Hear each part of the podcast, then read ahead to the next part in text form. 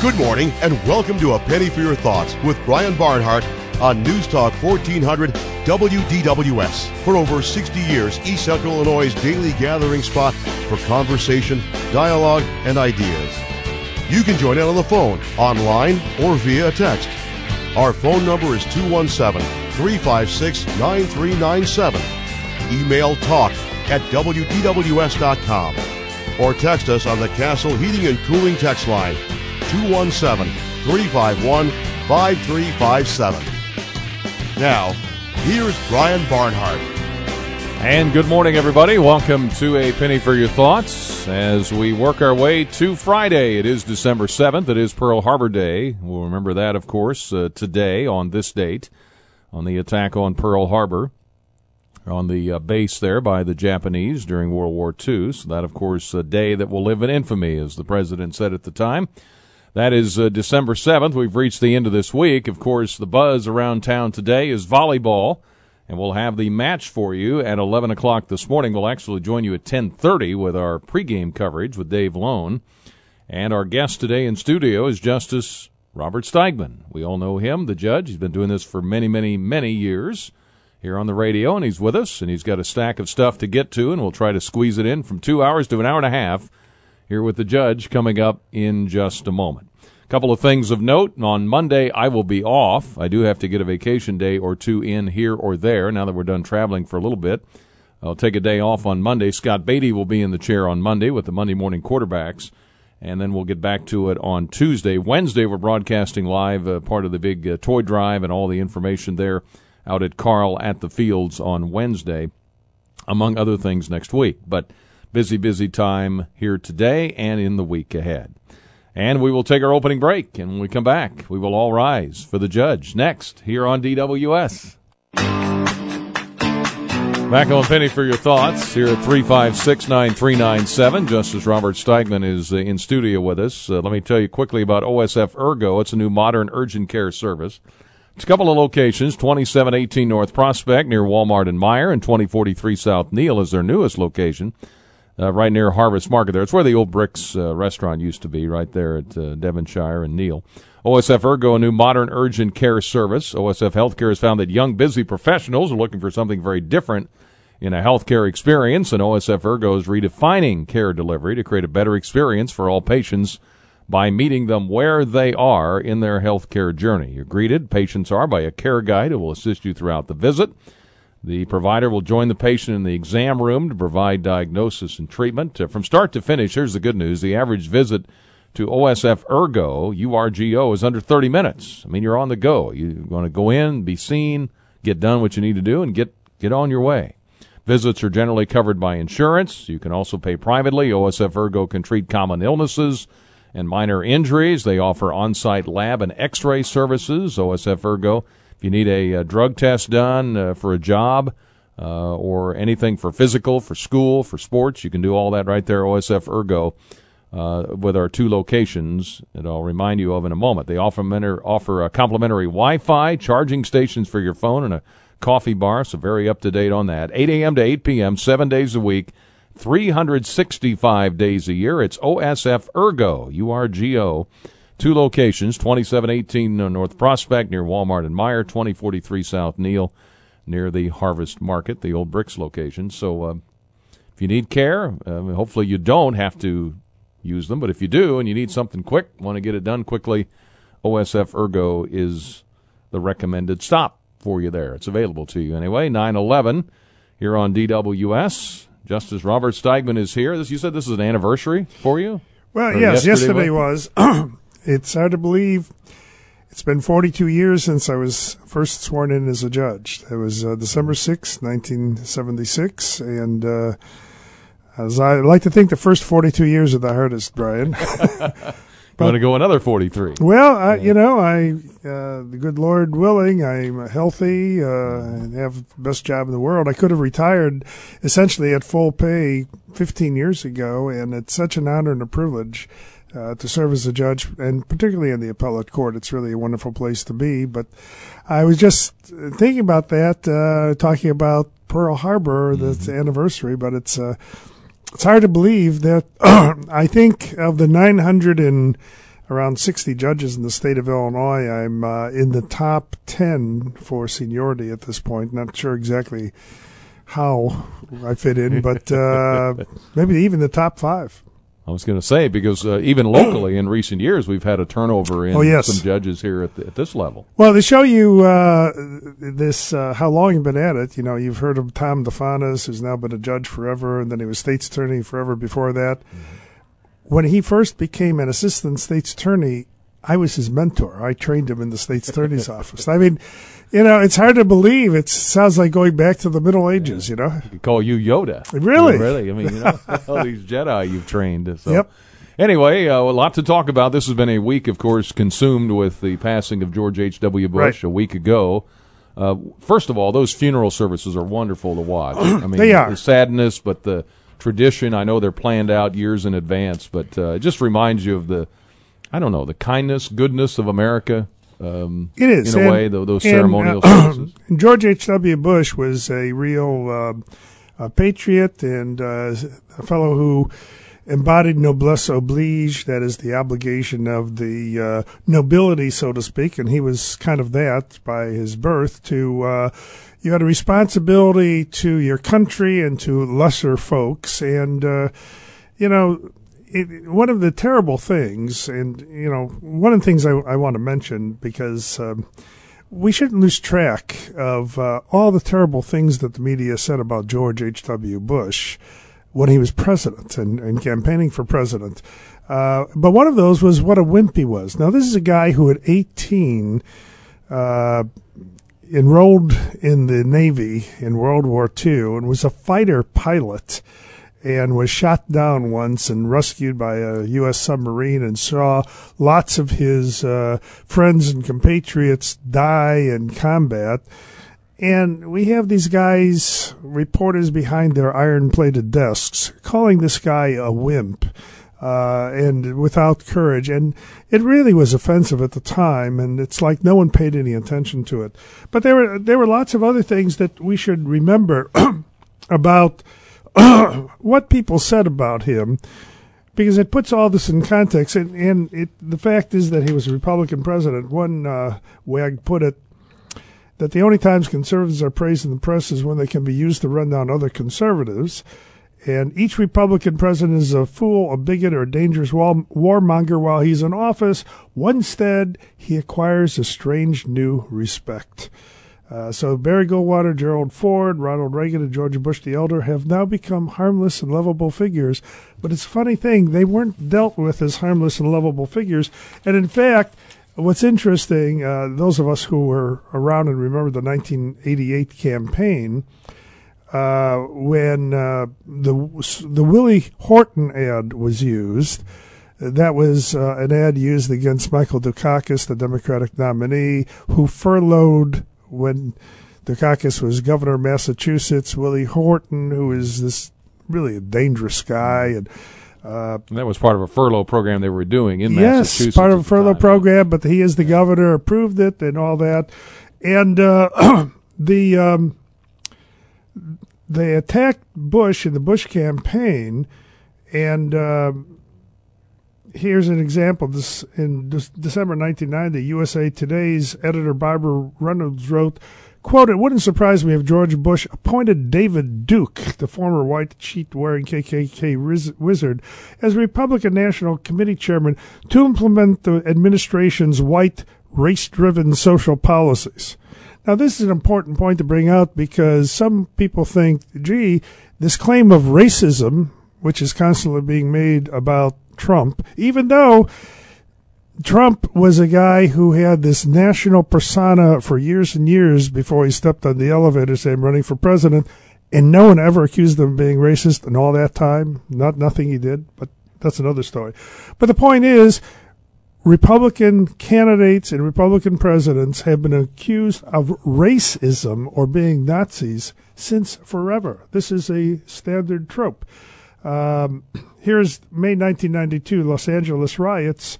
Uh, the Boston Globe editorial writer blamed Bush, George H.W. Bush, the guy we've been celebrating, you know, uh, for that too, and said there's a direct connection between the moral vacuity and coy racism of the Willie Horton president, that's how George Bush was then called, and the verdict of the Simi Valley jury that sparked the unrest. And then U.S. News and World Reports talks about uh, Bush lapsing into the mudslinging over patriotism that characterized his 1988 campaign.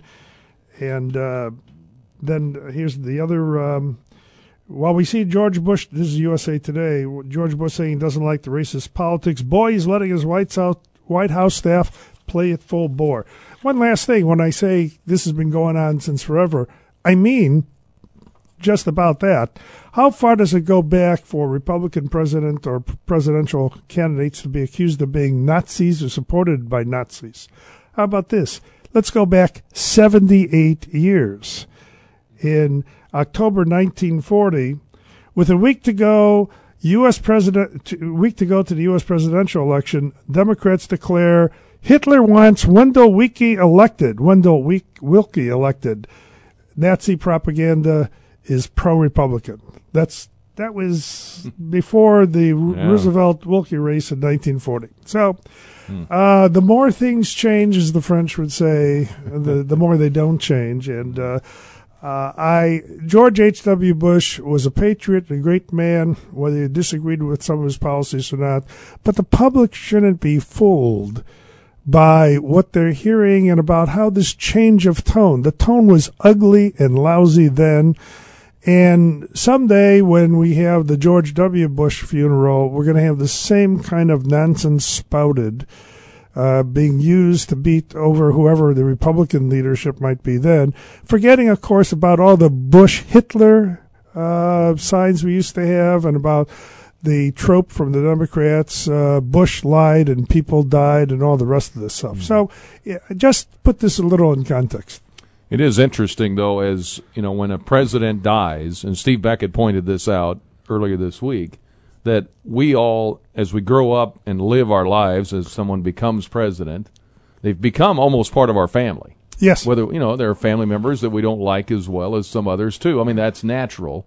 But there is something because when a president dies, you saw the train yesterday go to College Station. There, there's something unique about that, that connection with a nation well, and and yeah. their president, no matter which party it is. And, and, I think that's right. And I think it's it's uh, the office deserves respect. I remember uh, there are a lot of people who didn't like Barack Obama, who didn't think he uh, should have been elected, but he was. And the idea that his presidency wasn't legitimate or because they dislike him, I, he's your president, not mine, that was really not discussed. And it goes down to what I've always said is one of the fundamental differences between conservatives uh, and liberals or Democrats and Republicans. We conservatives think the Democrats are mistaken. The Democrats and the liberals think we Republicans and conservatives are evil and it's very hard to have this meaningful conversation when people think, well, you're just evil to begin with. 356 9397. Justice Robert Steigmann is with us until 1030, so an hour plus here left uh, in the show, and then we'll hand it off to volleyball with Dave Loane over at Huff Hall. We've got some questions that have come in for the judge. We'll get to those. We'll touch on a couple of the local stories. Do want to tell you that a great place to visit to get a bed, a mattress, and don't just go in somewhere and lay down and go, okay, yeah, this works. No, no, no. Go to the reveal machine over at Snooze Luxury Mattress Shop at the Country Fair Shopping Center in Champaign. It's right next to This Is It Furniture. They have the reveal machine, 1,664 exactly built in sensors to yield an on screen pressure point analysis that helps visualize your sleep comfort needs. So you'll find out where if you have pressure points on your neck, on your stomach, on your shoulder. I tend to have mine on the shoulder because I sleep on my side. They've also uh, got the way there all kinds of mattresses. I mean, you name it, they've got. You'll be stunned by how many mattresses are in there, and also pillows. They've got the wall of pillows, the Great Wall of China, the Great Wall of Pillows is there at Snooze Luxury Mattress Shop. Carbon cool pillows. They've got uh, side sleeper pillows. They've got very soft and silky bamboo bedding, 100% Egyptian. Uh, hand finished, tailored by Italian artisans, French linen from flax grown in France, you name it, they've got it. A store unlike any other. Their goal, though, overall, is your best sleep ever. It is. The folks at Snooze Luxury Mattress Shop say hi to Big Mike over there. He's always got a lot going on in our community, and he runs This Is It Furniture and the newer store. They're together now, Country Fair Shopping Center, Snooze Luxury Mattress Shop. Back with the judge and your questions next. All right, we're here with Justice Robert Steigmann, hour and a half today, and then we'll go to volleyball. We'll hand it off to Dave Loane. We'll have the handoff shortly after 1030, kind of like a football quarterback handing it off to the tailback. We'll do that uh, coming up after 1030, and then he'll take it from there. 11 o'clock, Illinois and Marquette, Sweet 16, Huff Hall. Hope you're ready for that. All right, the judge is ready. He is with us, and let's go to the phone, see what people want to talk about. Hi, Bob. Good morning. Good morning. Um, I, I you know I got this idea from watching Fox News. You know, and they had on there like jobs only increased to 155,000. Well, unless these jobs increase their payment, the paying people how much they're going to raise it, people aren't going to take jobs. And how I know this is a lot of times I'll see uh, hiring at Dunkin' Donuts or hiring at McDonald's or hiring here and there and these young men they're single and getting government help and stuff. I, I said, well, then you take the job. And he says, no, what they're paying. He says, I can sit home and let the government take care. I can make more money that way. And you know, unless these people out here will pay above minimum wage, well, you know, the people are going to sit on their hind ends and live off the government. And that, to me, that I don't think that's right if there's a job available, I I think sometimes our government help needs to be cut with some of these, especially these single people, 18 years old and not not working. I, I just I feel like uh, isn't fair to taxpayers out there when there's a job available and they won't take them. Well, I think the um, you know the idea is, and I think the wages have gone up here over the last year based on uh, the different reports I hear overall, which maybe will help uh, you know those people that uh, would want to work and work for a good wage, uh, maybe it'll encourage them. I hope anyway. Well, you know, I'll, a lot of times I'll talk uh, uh on average in a year, fifteen to twenty young men that come in looking for a job, and uh, I said, "You don't want a job?" He said, "No, I can get more off government help." Yeah, well, that that has been an issue. Uh, that's I've heard those same stories. So, hey, Bob, thank yeah. you. All right, appreciate it. All right, uh, let's see. We're with Justice Robert Steigmann. Let's go to Carol. Hi, Carol. Good morning. Good morning. I just have a real quick question. Um, Monday of this week, during broad daylight, I was at the Target, knocked down from behind in the parking lot, and robbed. Uh, these two boys were caught. Uh, they were both 15 years old with loaded guns. Um, uh, the state's attorney was supposed to let me know when they were going to be arraigned or what type of charges. Since they're juveniles, what can I expect? Well, I don't know. Juveniles are treated under the law differently than adults, uh, but uh, uh, armed robbery with a gun is a very serious offense, and uh, they can be uh, jailed or locked up depending upon, particularly uh, the circumstances and what record they've had or what their situation is. but the law tries to treat juveniles uh, I'm not necessarily more leniently, but uh, to give the judge more uh, options because the idea is maybe the juveniles can be, uh, and in fact, I think it's true. They're more receptive to being having their behavior turned around at uh, 15 than perhaps when they're 19. Uh, but the, maybe the best thing I could emphasize is that you should stay in touch with the state's attorney's office. I think they have a whip, victims, witnesses, uh, assistance people on staff, and uh, make sure you you call, say who you are, that you're very interested in following up on this. And I I'd be very surprised if, um, given that you're the victim of an armed robbery, they aren't uh, receptive and responsive to you. Well, I know I was told that this wasn't their first time around the pole. Is well, how they worded it. So I'm hoping I mean, ahead. with guns loaded, I'm hoping that there is some drastic punishment. But um, I was also told that it depended on the judge they went for. Is Well- that correct? Well, it it might be. The judges have a lot of discretion. I was the juvenile court judge in Champaign County for ten years, and I know. Uh, Mhm. back in the day, I viewed uh, committing armed robberies, especially with a, a gun, as a serious matter, and I I think the judges currently do as well. Uh, but the law, you know, there's this effort to um, how do I put it? Uh, provide more discretion. It might be also to soften up the law a bit so that uh, uh, judges will be more lenient with juvenile court offenders, uh, uh 15 years old. I'm not sure I would agree with that, but that's the policy of uh, where the legislature is going. Okay. Well, now they didn't they didn't pull the guns on me, but they found them when they searched them. They did come up from behind and knock me down, though. So I, Hmm. you know, but I'm just Well, that's that's an act. It would change a regular robbery slash mugging into a more serious event. That is, even if you weren't you weren't confronted with the gun, the fact that a gun was on their person makes this a more serious, aggravated matter. Uh, I dealt with lots of armed robbery cases, and it's a very scary business to have a gun pointed in your face by someone you don't know, some criminal who, in fact, might uh, either cause you serious harm or end your life. It's it's a bad business. Exactly. Well, thank you so much for your time. All right, Sure. Carol, I hope you're okay. I am. All right. Mhm. Thank Well, you. Bye. Thank you. Mm-hmm. Wow, that's, that had to be scary. Uh, let's go to Jerry here before the news. Good morning, Jerry.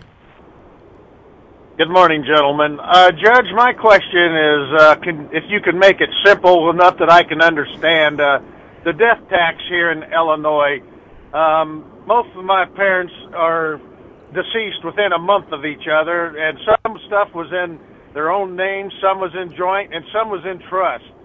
I don't understand why we're jumping through all these hoops, why we just can't put everything together in one pot. Um, can you uh, address that, please? And I'll hang up and listen. All right. Thank you, Jerry. Well, when you if you're asking about tax law, I can tell you about criminal procedure and evidence, but uh, uh, this isn't my strong cup of tea. It's a complicated area. I'm not sure how this all works. Uh, I um, my my advice would be to uh, be sure to talk to uh, lawyers who specialize in uh, estate tax and uh, dealing with uh, estates when uh, people have died. As far as uh, the death tax is concerned, I think in Illinois, uh, the to the extent we still have an inheritance tax, I think called.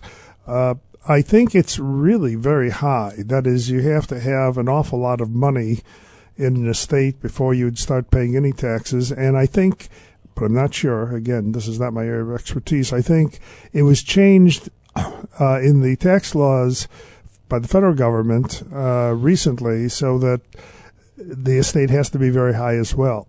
but I'm not sure. Again, I just say this is something you you need to run by uh, tax experts. Yeah, there are a lot of attorneys that handle Yes. that sort of thing. So certainly you can. It's uh, an area of specialty, and uh, uh, just like, um, as I said, criminal law, criminal procedure, rules of evidence, civil procedure, that's one area of specialty, and tax law and estates and all that is a separate one. All right, it's close to crunch time with the toy drive next week, or you're out and about this weekend. Maybe you can pick up a couple of toys. I know a lot of people do a lot of big shopping here these next two weekends.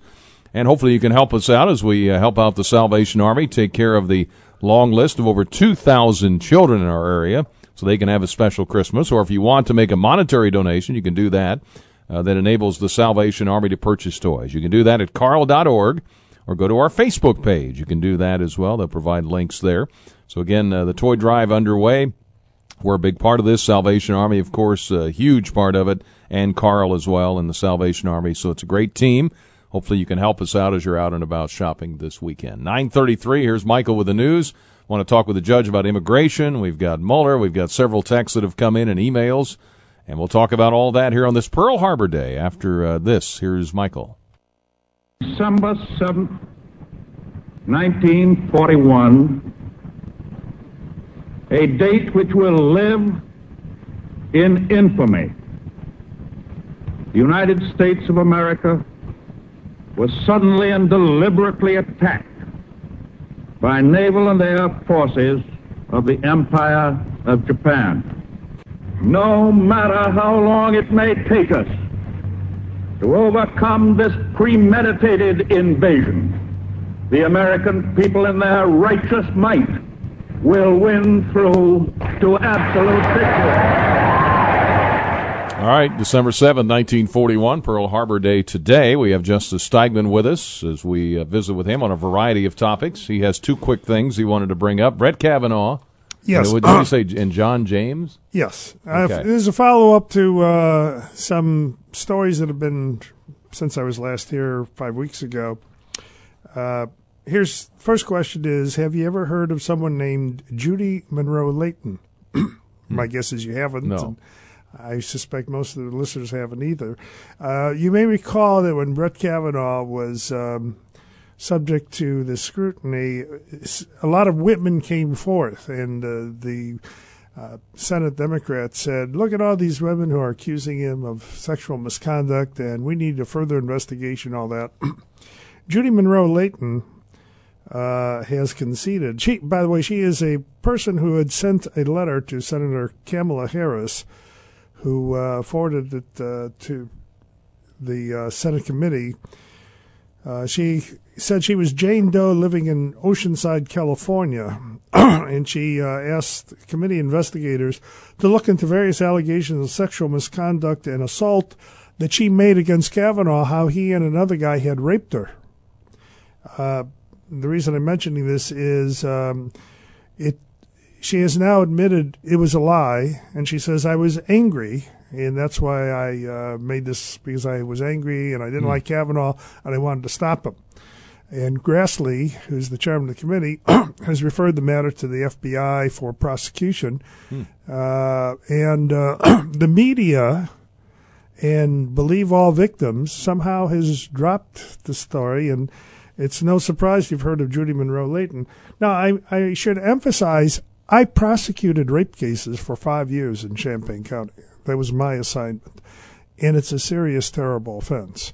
And the fact that uh, there was an embrace of what amounted to really groundless allegations, in my judgment, diminished the whole idea of how serious and awful these rape cases are. And that's one of the reasons I objected so much to this. That uh, uh, this this was a, a bad business, and uh, we'll we'll see. And she ought to be prosecuted. And there's been some other rape victims who've claimed rape and uh, said, "No, it wasn't true." This is a serious matter, and it affects people who have been raped. And there ought to be a sense that you can't make this claim when it's just not true. We've got another name, and let's get to him right after this caller. This Okay. caller waited through the news, so let's get to Eric. Hi, Eric. Good morning. Uh, good morning, Brian. Good morning, Judge. Um, I had a question about the uh, the Christensen case. Uh, of course, it's been going on for a while here. Say again, Uh, the which case? Uh, Brent Uh, the Christensen. Brett Oh, sure. Okay.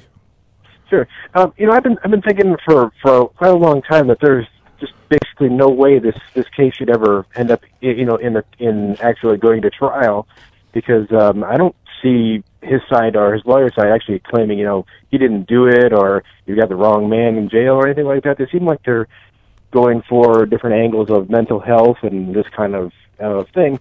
Does it behoove him? I mean, just I'm not talking from the so much of a legal point of view, but just from the standpoint of uh, getting a, a, a you know avoiding going to trial and, and you know, potentially getting the death penalty of offering up whatever information he might have about what actually happened. You Well- know, I'm, I'm talking uh, you know like a plea sort of thing. Well, yes, uh, it it might, but let me explain.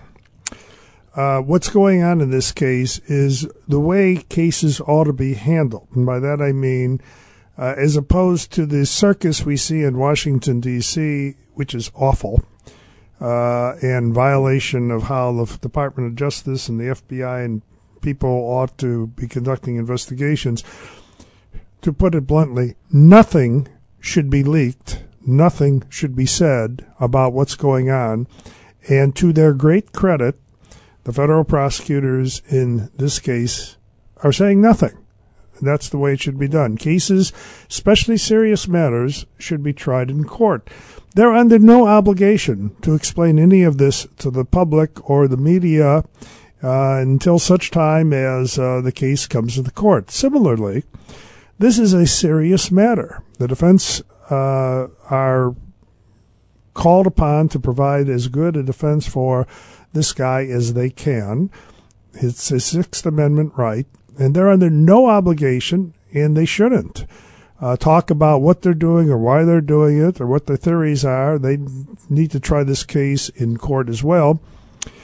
And my supposition, only because that's the usual, is there might be conversations going on between the prosecution and the defense about Uh, can this be resolved short of, let's say, trial and this government seeking the death penalty? but the important thing is no one ought to be talking about this publicly, and they're not. So that's to their credit. Contrast this with the clown show in D.C., where we have a special counsel. By the way, these rules apply to everyone in the Department of Justice, including the special counsel. How is it that we are seeing on CNN and the mainstream media constantly daily reports about what the special counsel is planning or doing or thinking or is revealing? Uh, this, what I call it a clown show, that's what it is. It's, and it's not just he, it's other uh, agencies in the federal government and investigations and all the rest of this. None of this, and, and let me emphasize again, none of this should be revealed or leaked. It's a disgrace to what the Department of Justice is supposed to be about. All right, Eric. All right. Thank you, sir. Thank you very much, And Judge. real quickly, Judge, what do you think of the change of venue? It goes Oh from yeah, uh, Champ- I'm not Urbana to surprised. I'm not surprised. When I was a trial judge, I had a couple cases that uh, were real heater cases that uh, I determined had to be moved out of Champaign County up to uh, Chicago or away from Champaign. The fundamental idea is this, Brian. Uh, every defendant is entitled to a fair trial. And uh, what you want to do when you're the judge and you're responsible for it is to try to ensure that you're going to have a jury that has no preconceived notions about this case. Now, it's important to understand, a lot of folks don't, that the issue isn't have you ever heard or anything about this case? The issue instead is how much may you as a prospective juror heard or read, and did you ever form any opinions based thereon as to whether he's guilty or not guilty? Uh, it's the latter which is the troubling aspect. Uh, I have, I must have interviewed over the course of my being a trial judge hundreds of prospective jurors in cases that, who said, "Yeah, I've heard something about this case, but I I had no opinion. I really haven't paid that much attention." Those people, they're fine to serve as jurors. I think uh, what the judge said, and I would have predicted it, since it's now going to be tried in front of a judge who's going to be in Peoria. and he was just being candid. This is going to be a long trial, and it's a lot better for me to be able to uh, handle my other call and aspect of it if it's going to be tried here in Peoria. It's not that far away. There were other advantages as well. I can understand from the family's point of view, the family of the victim, that this is difficult. It'd They prefer inconvenient for them. yeah. inconvenient. They'd prefer not to. The judge acknowledged that, but I think in the big scheme of things, uh, it's an entirely reasonable decision to move it for change of venue. And the likely, there's been really pretty intensive media coverage of the story here in Champaign County area. The likelihood is you're going to get a few, if any, jurors in Peoria who will by the standard I mentioned, heard and read a lot about this case and ever formed an opinion about what would be a proper verdict. Do you know the judge? The a little bit, sure. Yeah, Judge okay. Shadid, uh, Yeah. mhm. uh, he's he's a well-regarded guy, a very experienced guy. As I recall, he came from the Peoria County uh, State Trial Court, so he's had lots of uh, judicial experience before he got in the federal bench. All right, back to another name. We'll have that up right after the uh, break here, and then several emails have come in. We'll roll through those as well after this with Justice Robert Steigmann. Yep, Justice Steigmann's with us until 1030. If you've ever had a collision, of course, slick roads, be careful. Gallo Miller, Paint and Collision Repair, full service collision repair facility. They know having a car accident, it's a serious matter, but it's a frustrating matter. I mean, you're mad. You're mad at yourself. I should have turned left instead of right. What was that guy thinking? What was she doing? Why, how can she back into my car like that without looking? I mean, you're just mad anyway. So uh, take all the anger, the frustration, you know, get, get over it quickly, get the insurance information exchanged, and then give the keys, call Gallo Miller, give them the keys, and let them get you back to where you need to be. They can take care of this. They know the collision repair business inside and out and they uh, worked as insurance adjusters. They ran body shops between the two guys. They know what a um, free estimate is, of course. They can get that to you and uh, give you the so you kind of take the fear factor out of what how much is this going to cost me? Well, now they give you the free estimate. They can take care of that. Maybe you need just a simple paint job. Maybe you haven't been in an accident, but you want to paint your car. They can do that too. But uh, Gallo Miller Paint and Collision Repair. They hope you do not need their service, but if you do, they're conveniently and centrally located in Champaign Urbana. Look for their attractive building, the south side of I 74 between the Neil Street and Prospect exits, gallomiller.com. All right, uh, you have a name that we uh, probably not have heard of. Yes, and uh, it's it's one I want to uh, mention. His name is John James. Mm-hmm. I bet you haven't heard anything about him, and your listeners. Who is he? Well, to put it in context, I'm sure you've heard of Andrew Gillum, who is the Democratic candidate for governor in Florida, Yes. black Mhm. guy, and uh, I forget her first name, Abrams, who is the Democratic governor candidate for governor in Georgia, Mm-hmm. In Georgia, a yeah. black woman, and they both lost in close races. And of course, there were veiled and not so veiled accusations that the reason they lost to some white candidates was due to racism, say because the Republicans are always racist. John James was the candidate for Senate in Michigan. He's a businessman, an Iraqi war veteran, and uh, a black guy who is the Republican candidate for Senate in Michigan, who lost to Debbie Stabenow, the white uh, woman incumbent, in a relatively close race, by the way. I think it was uh, eight points or less. And um, there was no discussion about how to vote for Debbie Stabenow. It's because you're racist and rejecting the black candidate. And somehow this whole discussion missed. And by the way, the other thing about John James is he was one of the people, speaking about this morning's discussion, Heather Nauert, I think, was nominated to be UN ambassador. He was one of a handful of people being considered by President Trump for that position. Is that right? Yeah, and he's not done yet. He's a young guy and a sharp guy. I've seen him speak. And uh, Debbie Stabenow is another one of the, uh, if not uh, septuagenarian Democrat, She's uh, a lot older woman, white woman, and uh, beat this up and coming black guy. And there's no discussion about how you had to be racist to vote against them. Hmm. How close was it? Pretty close. As I say, I think it was about an eight point, uh, 54 46.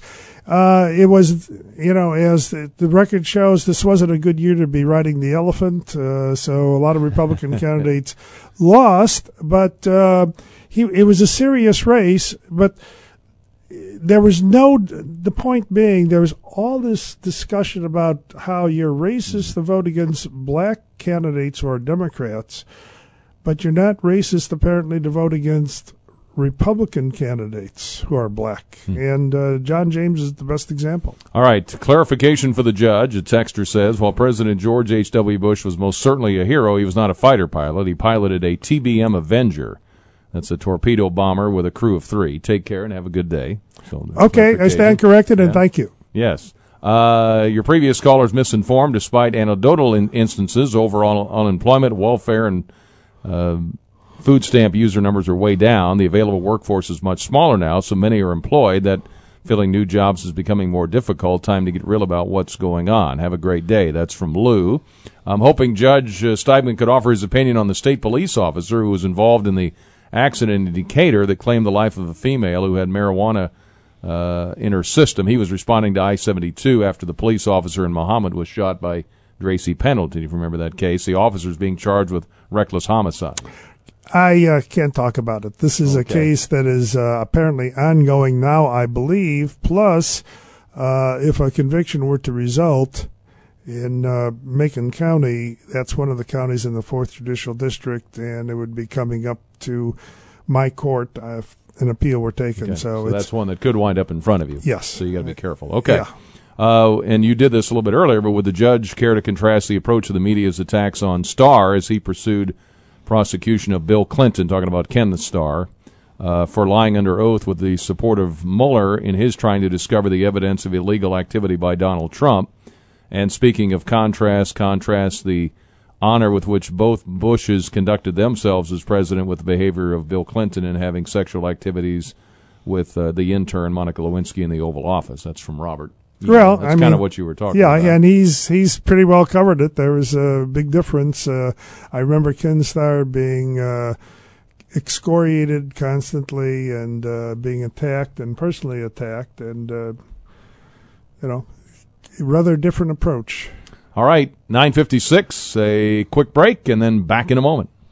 All right, Busey reminds you to keep an eye on your spending uh, as we uh, move through the shopping season here. Busey shares seven holiday spending tips Keep your wallet as fat and happy as the jolly old man himself. Make a list, check it twice, be a bargain hunter, stick to your list, factor in other expenses, review receipts from last year, save receipts this year, and be cautious with credit. Review your statements uh, carefully. Busey is as committed to helping customers handle their hard-earned money responsibly while also enjoying the holidays. Challenge yourself to be both meaningful and impactful with gifts. Remember, your time may be the most meaningful present they receive. The average spending per person, according to the National Retail Federation, $967 for the holidays.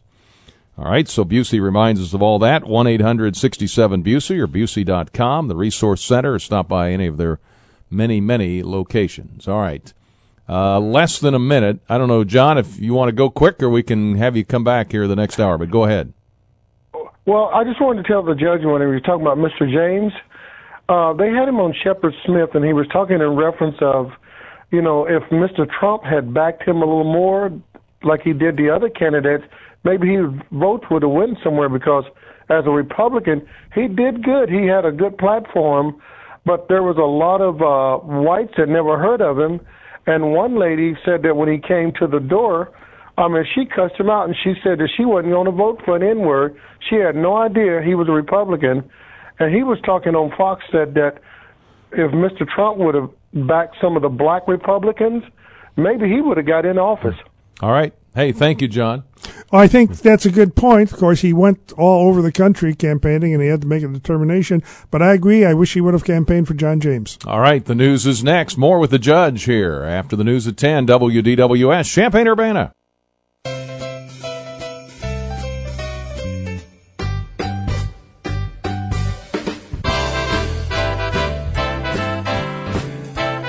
Right, welcome back. We're on Penny for Your Thoughts. Justice Robert Steigmann with us here for the next few minutes. And again, we will go to a handoff to Dave Loane, our pregame show for volleyball, coming up here at the bottom of the hour. So lots to get to.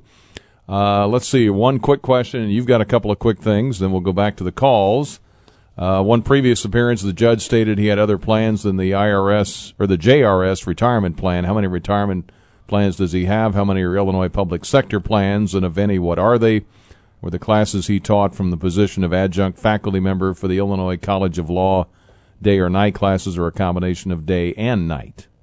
That's a. Uh, well, I uh, I have only uh, the judicial retirement system, which is the best pension system in the world, but has a problem. You got to retire. Mm-hmm. Uh, as far as my classes, I taught uh, for 11 years at the university as an adjunct uh, at College of Law, one class. And uh, I'm soon to be 74, and I stopped three years ago. And uh, they said that's a pensionable thing, so I get $147 a month. That's it. All right, and the uh, Brian, the judge probably shouldn't generalize. Republicans don't consider Democrats evil as the Democrats do Republicans. Uh, one might think he's biased when a judge should try not to be. And then there's a report here from Newsweek that they posted. Uh, it said more than 20% of Democrats and Republicans think the other side is, quote, evil. And then there's a, a map they posted on that link. Uh, it's from Newsweek.com if you want to see it for yourself. I obviously can't show it to uh, our listeners, but shows the map and which states uh, breakdown of Democratic and Republican voters and how many think the other side is evil. So, anyway, so don't make generalizations. Okay. So, so there you go. uh, also, just past Huff Hall, looks like a great crowd starting. Go Illini, that's from Curtis. You have a couple of things. yeah, I have on? a couple of quick things. Uh, the first is with regard to the terrible riots that have been occurring in uh, uh Paris, worst uh, in 50 years, and uh, it's it's it hasn't been reported. I think what people are writing about to tell you about attacks, but uh, what the mainstream media hasn't reported is what's the tax and why. It's a tax being imposed by the French government explicitly to reduce driving out of concern on global warming. Uh, this is by Macron over. This in, is by uh, Macron in France, and, mm-hmm. and the yellow vests, right? The yellow vests are the ones riding, but the, it's it's not. It, the only purpose of it was to reduce driving, and when these people were riding, they said, we, you know, this is too high. By the way, a gallon of gas uh, with this tax would now be seven dollars in France. And a lot of middle class and struggling people said, well, we can't afford this. And his response was, well, take public transit. Well, of course, that might work in Paris, but it hardly works elsewhere in the country. And it's kind of like what's attributed to Marie Antoinette. You have no bread, well, eat cake. You know, it's not a helpful suggestion. Uh, the other thing to point out, and this is with regard to immigration, is always in the news, and a point I've made before and I want to emphasize again. Uh, there's been an ongoing effort in this country to conflate illegal immigration with legal immigration, and to have U.S. citizens view illegal aliens, term I use advisedly, illegal aliens, the same as we view immigrants who have gone through the lawful process to be here. And I think to their shame and discredit, the mainstream media have abetted these efforts.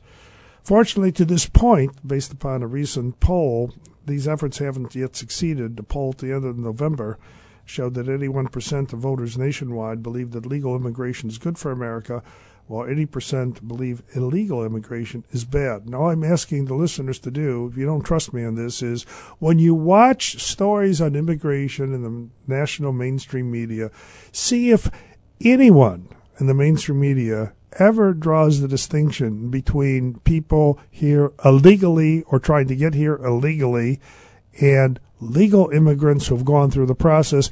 And I'll just add, closing, this is a particularly personal matter for me. My father was a legal immigrant. My father went through Ellis Island in 1923 and became the most patriotic American I ever knew and died at the age of 93 uh, on July 4, mm. which is, uh, you know, the day he would have chosen to die. So we could all, celebrating the birth of our nation, raise a flagon to grandpa. And uh, as I say, he loved this country, and he loved this country because of the promise that you would be judged based upon who you are, not what you are. That was Martin Luther King's speech, too. We'll judge people by the content of their character, not by the color of their skin. And of course, in 2018, that's old fashioned now. The first thing we have to do is uh, in these uh, new politics is we have to divide people up into who they are. Uh, are you white? Are you black? Are you a woman? Are you what's your ethnicity? Uh, it's the idea that we're going to judge people by the content of their character is something which is now being fought by the leftists. All right, back to the phones here with the judge, Justice Robert Steigmann here until the bottom of the hour. Then we'll start talking volleyball. Let's go to Tony. Good morning, Tony. Uh, was that Tommy? Oh, Tommy. I'm sorry. Go ahead, Tommy. Yeah, yeah, yeah, Brian. Actually, who you are, what you are. I'm Mark Tommy Thompson. Mm-hmm. Just, just to make that clear. And uh, as far as what I am, I'm a man trying to seek justice for my friend who was crippled and ended up dying on the MTD, Judge. Uh, I got a couple pertinent questions. I hope I have a chance to get through them. Okay. Judge, I've been trying like crazy to find somebody to represent uh, Sam when he was alive concerning uh, the MTD's fraudulent documents that they submitted in the court process, and uh, I've had no success. State's attorney called told me to call the attorney general, which I did, and they wouldn't represent it or promote it. Who do I get hold of within the system to prosecute the MTD for a fraudulent driver's report? That's my first question. Well, I don't know anything about this particular case. I will tell you that uh, if there is a uh, uh, an accident or death caused by an MTD employee and the MTD has allegedly lied about it, there could be serious civil liability and damages to be uh, paid. And if there is basis to this, you ought to be able to have a private lawyer who'd be able to pursue it. Now, it might also be criminal in the sense that if there is uh, some um, statement made under oath or a legal proceeding that uh, is untrue and is abs- uh, is a lie. And, and I want to be careful in my terms here. When people talk about lies, something being untrue, that may not be the case. In other words, the uh, a lie is when someone has said something factually incorrect, understood it to be factually incorrect, and intended uh, people listening to it to be deceived by it. Uh, I don't know anything about this case, but I would tell you that uh, you can pursue it with private lawyers, and uh, there are lots of lawyers who would, if they have reason to believe the MTD or any other governmental entity has behaved badly, would be happy to take this case to, especially when someone's been injured or killed, and pursue it to get damages on behalf of the client, which would then pay for the lawyer's fees. Well, unfortunately, I found out that a 66 year old man who's penniless doesn't seem to have very much value in our society, from what I can tell, because I've tried over over a dozen different attorneys. So Mm-hmm. again, Well, it's simple. that takes. You know, I just can't find anybody to represent them. and I thought that's what the state's attorney was for. When you got a government entity like the MTD fraudulently creating driver's report out of thin air, that Well, could be I don't know what else to tell you. The state's attorney's got lots of business and attorney generals, and it may be that they just weren't persuaded that this, that's, as you described this case, that's what happened. I just Okay. don't know. It's just amazing. Yep. Thank you, All right. Judge. Sure. Thank you. Thank you. Appreciate it. And let's go from uh, him to, to uh, Tim. Hey, Tim, good morning. Hey guys, uh, Judge Stockman, my question to you is um, the inter- intellectual property theft of, the Chinese government, and really it relates to the University of Illinois. What kind of venting process does the U of I have for all these Chinese students coming to the University of Illinois because they are still communists? They are under the influence of the government due to their families at home. There, some of them have to be uh, stealing our intellectual properties when we let them into uh, Beckman Institute and Blue Waters, chemical engineering, nuclear engineering, so on and so on. Uh, could you a little address that problem and what what uh, safeguards has the University of Illinois put up to uh, find out who these people actually are? And that's my question to you. Thank you. All right. Thank you. I really don't know. I'm assuming that uh, we have thousands of students here from China that they're pursuing their uh, education. Um, actually, you know, there's always a danger from anybody that uh, they could get come across something that's uh, serious and technical and maybe shouldn't be revealed to them if it's going to go back to the government in China. My sense is this is a good thing to have uh, thousands of people from uh, China here because, and I've my my daughter taught uh, English as a second language to a bunch of visiting Chinese uh, scholars uh, who are a little older. But uh, I get the impression from having spoken to them over the years and having met these people that experiencing the freedom we have here is a serious and dramatic event in their lives.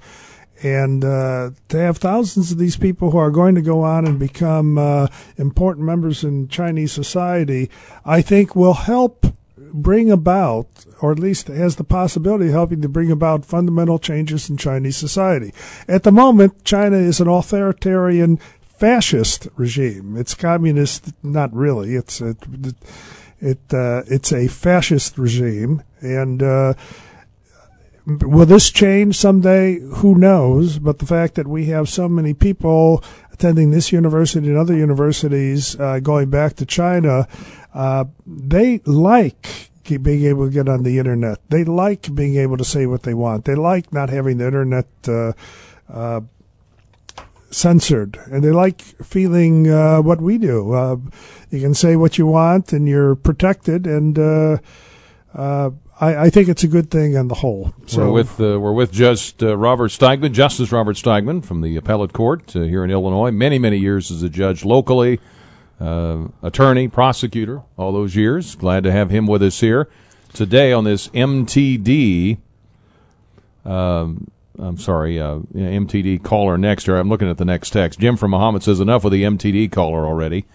okay, got a text on that on this Pearl Harbor Day is what I'm trying to get to. Also, a text says where should volleyball fans park today, and is there a fan bus to Huff? Yeah, I can tell you what my wife did. She took uh, parked in the State Farm Center on the things southeast lot on the east side lot, southeast northeast, uh, and the bus ran right from there, right across the street from BFL, takes you right, drops you off in front of Huff, is what I'm told on that. All right, real quick before we get to the judge here, and a couple of final thoughts from him. We got volleyball coming up at the bottom of the hour. If you need a uh, mortgage, you need to get pre-approved. What you, if you're buying a home and you don't know what you're pre-approved for, you can help and get some help from Damian Spencer at Fisher National Bank, 1710 South Neil. He's worked with Steve and Pam Starwalt at Keller Williams for 10 years. He's been in the mortgage lending business for over 20. So today is Friday. There'll be some open houses, I'm sure, this weekend. And you're wondering, can I afford the house I want to look into, or what am I even pre-approved for? How's my uh, how's my credit? All of that. You can get all that checked out today, and you can find out today before you go hunting this weekend. Uh, Damian Spencer, Fisher National Bank. Give the folks at Keller Williams a call. Stephen Pam Starwalt, we told you about them. 217 239 7156. They'll get together with Damian, get you with Damian. If you're downsizing, you're upsizing, get that information to you today so you're armed with the information you need. Damian Spencer, Fisher National Bank, 1710 South Neil. And another local young man participated in President Bush's funeral service. Joel Nogle of Champaign, a Navy pilot, flew in the first row of the flyover in the Texas funeral. His parents are Jim and Gail Nogle. So thank you for that text. All right, you had one other thing you wanted to uh, get Yes, into a little bit uh, on. Uh, uh, it's a, it's an important concept. People talk about what difference Brett Kavanaugh making the Supreme Court, and what I'm hopeful is the key difference he will make, and it's a fundamental one, is that he might be a fifth vote to undo the uh, racism, the racial preferences which underlie the affirmative action situation in this country now. And uh, to put this in context, uh, the Roberts Court with Kavanaugh on it can finally put an end to the tangled relationship between government and race. Chief Justice Roberts observed in a 2007 case limiting racial diversity plans at elementary and secondary schools, quote, the way to stop discrimination on the basis of race is to stop discriminating on the basis of race. With Justice Kavanaugh's replacement of Justice Kennedy, the Roberts Court can now stop what Roberts called, quote, this sordid business of divvying us up by race. In 1896, the infamous decision of Plessy versus Ferguson was re- came out. That's the separate but equal, case. It was awful, and uh, it was wrongly decided. The Fourteenth Amendment should have made clear that uh, this is not something which the government can do, permit separate but equal. And Chief Justice or Justice John Marshall Harlan wrote in dissent. The Constitution establishes the fundamental principle that the government cannot discriminate on the basis of skin color. Our Constitution is colorblind and neither knows nor tolerates classes among citizens. Uh, so, what's to be done? Uh, I suggest that what can be done now with all of this affirmative action permeating, particularly universities, but every level of society by government, simply prohibit the government from considering race at all. You may not consider race at all. This goes back to what I said, my fathers and promise of what this country was about. And Martin Luther King, uh, we're not going to be concerned with the color of skin, but the content of character. So the Equal Protection Clause mandates no exception for supposedly beneficial discrimination. This is what should be done. Affirmative action is unconstitutional, and nothing in the Constitution prohibits institutions from seeking diversity based on poverty or skills. It just cannot use race. So if you want to say, you know, we're going to make some special admissions process for people who come from families that earn less than forty thousand dollars. That might also include the pig farmer kid from Southern Illinois. That would be okay. Just don't bring race into the equation. I think this is a possibility. Uh, the last thing to mention about this is Sandra Day O'Connor, who was the last one really approved this in a five to four decision. This was in uh, 2003. Grutter Bollinger said, "We are mindful that a core purpose of the 14th Amendment was to do away with governmentally imposed discrimination based on race." Accordingly, race conscious admissions policy must be limited in time. That includes all this affirmative action stuff. This requirement reflects that racial classifications, however compelling their goals, are potentially so dangerous that they may be employed no more broadly than the interest demands.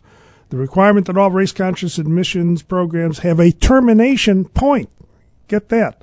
A termination point uh, assures all citizens that the deviation from the norm of equal treatment of all racial and ethnic groups is a temporary matter. She said 25 years would be enough. That was in 2003. Now, where she came up with that figure, who knows? It's 15 years later. Is there any discussion about this? No. Is the university prepared to say, no, we're going to stop this? No. Is anyone even talking about it? I'm talking about it. I, re- I think of racial classifications, which is the fundamental basis of affirmative action, is pernicious. It's divisive. It needs to stop. And the Supreme Court of the United States, I think there are five votes now on it potentially to say this is a violation of the Constitution. You may not engage in this practice. And not only that, but to permit people who have been wronged by it to start suing folks such as the University of Illinois and all these other universities who engage in this pernicious practice of classifying people based on race and make them pay individually, personally, for a violation of the constitutional rights. This would have a dramatic change. And even here, we have a Champaign ordinance that says you have to favor minority business enterprises. Why is that? We're dividing up people on the basis of race. I think this is something which can come to an end. And this is the key issue, in my judgment, why the confirmation of Brett Kavanaugh was so important. There's no chance that the four liberals, so to speak, on the U.S. Supreme Court would agree with this, but we now have five conservatives. Clarence Thomas, John Roberts strongly pushed this. John Alito, I think Kavanaugh and Gorsuch might be the death knell for this pernicious practice that has been going on far too long. Mm. All right. On that note, Judge, great, great to see you again. Thank you for the yes. opportunity to discuss all this, and it's great fun as always. Well, we will see you soon. Yep. Thank you again, all your time, and uh, again, happy anniversary. Thank you for your swearing in originally all those years ago. Forty-two years, 42. first forty-two years at a hardest part. all right, that's Justice Robert Steigmann. We're going to switch gears. We'll take a break, come back, get you ready for some volleyball talk. We'll go out to Huff Hall where Dave Loane's standing by after this timeout.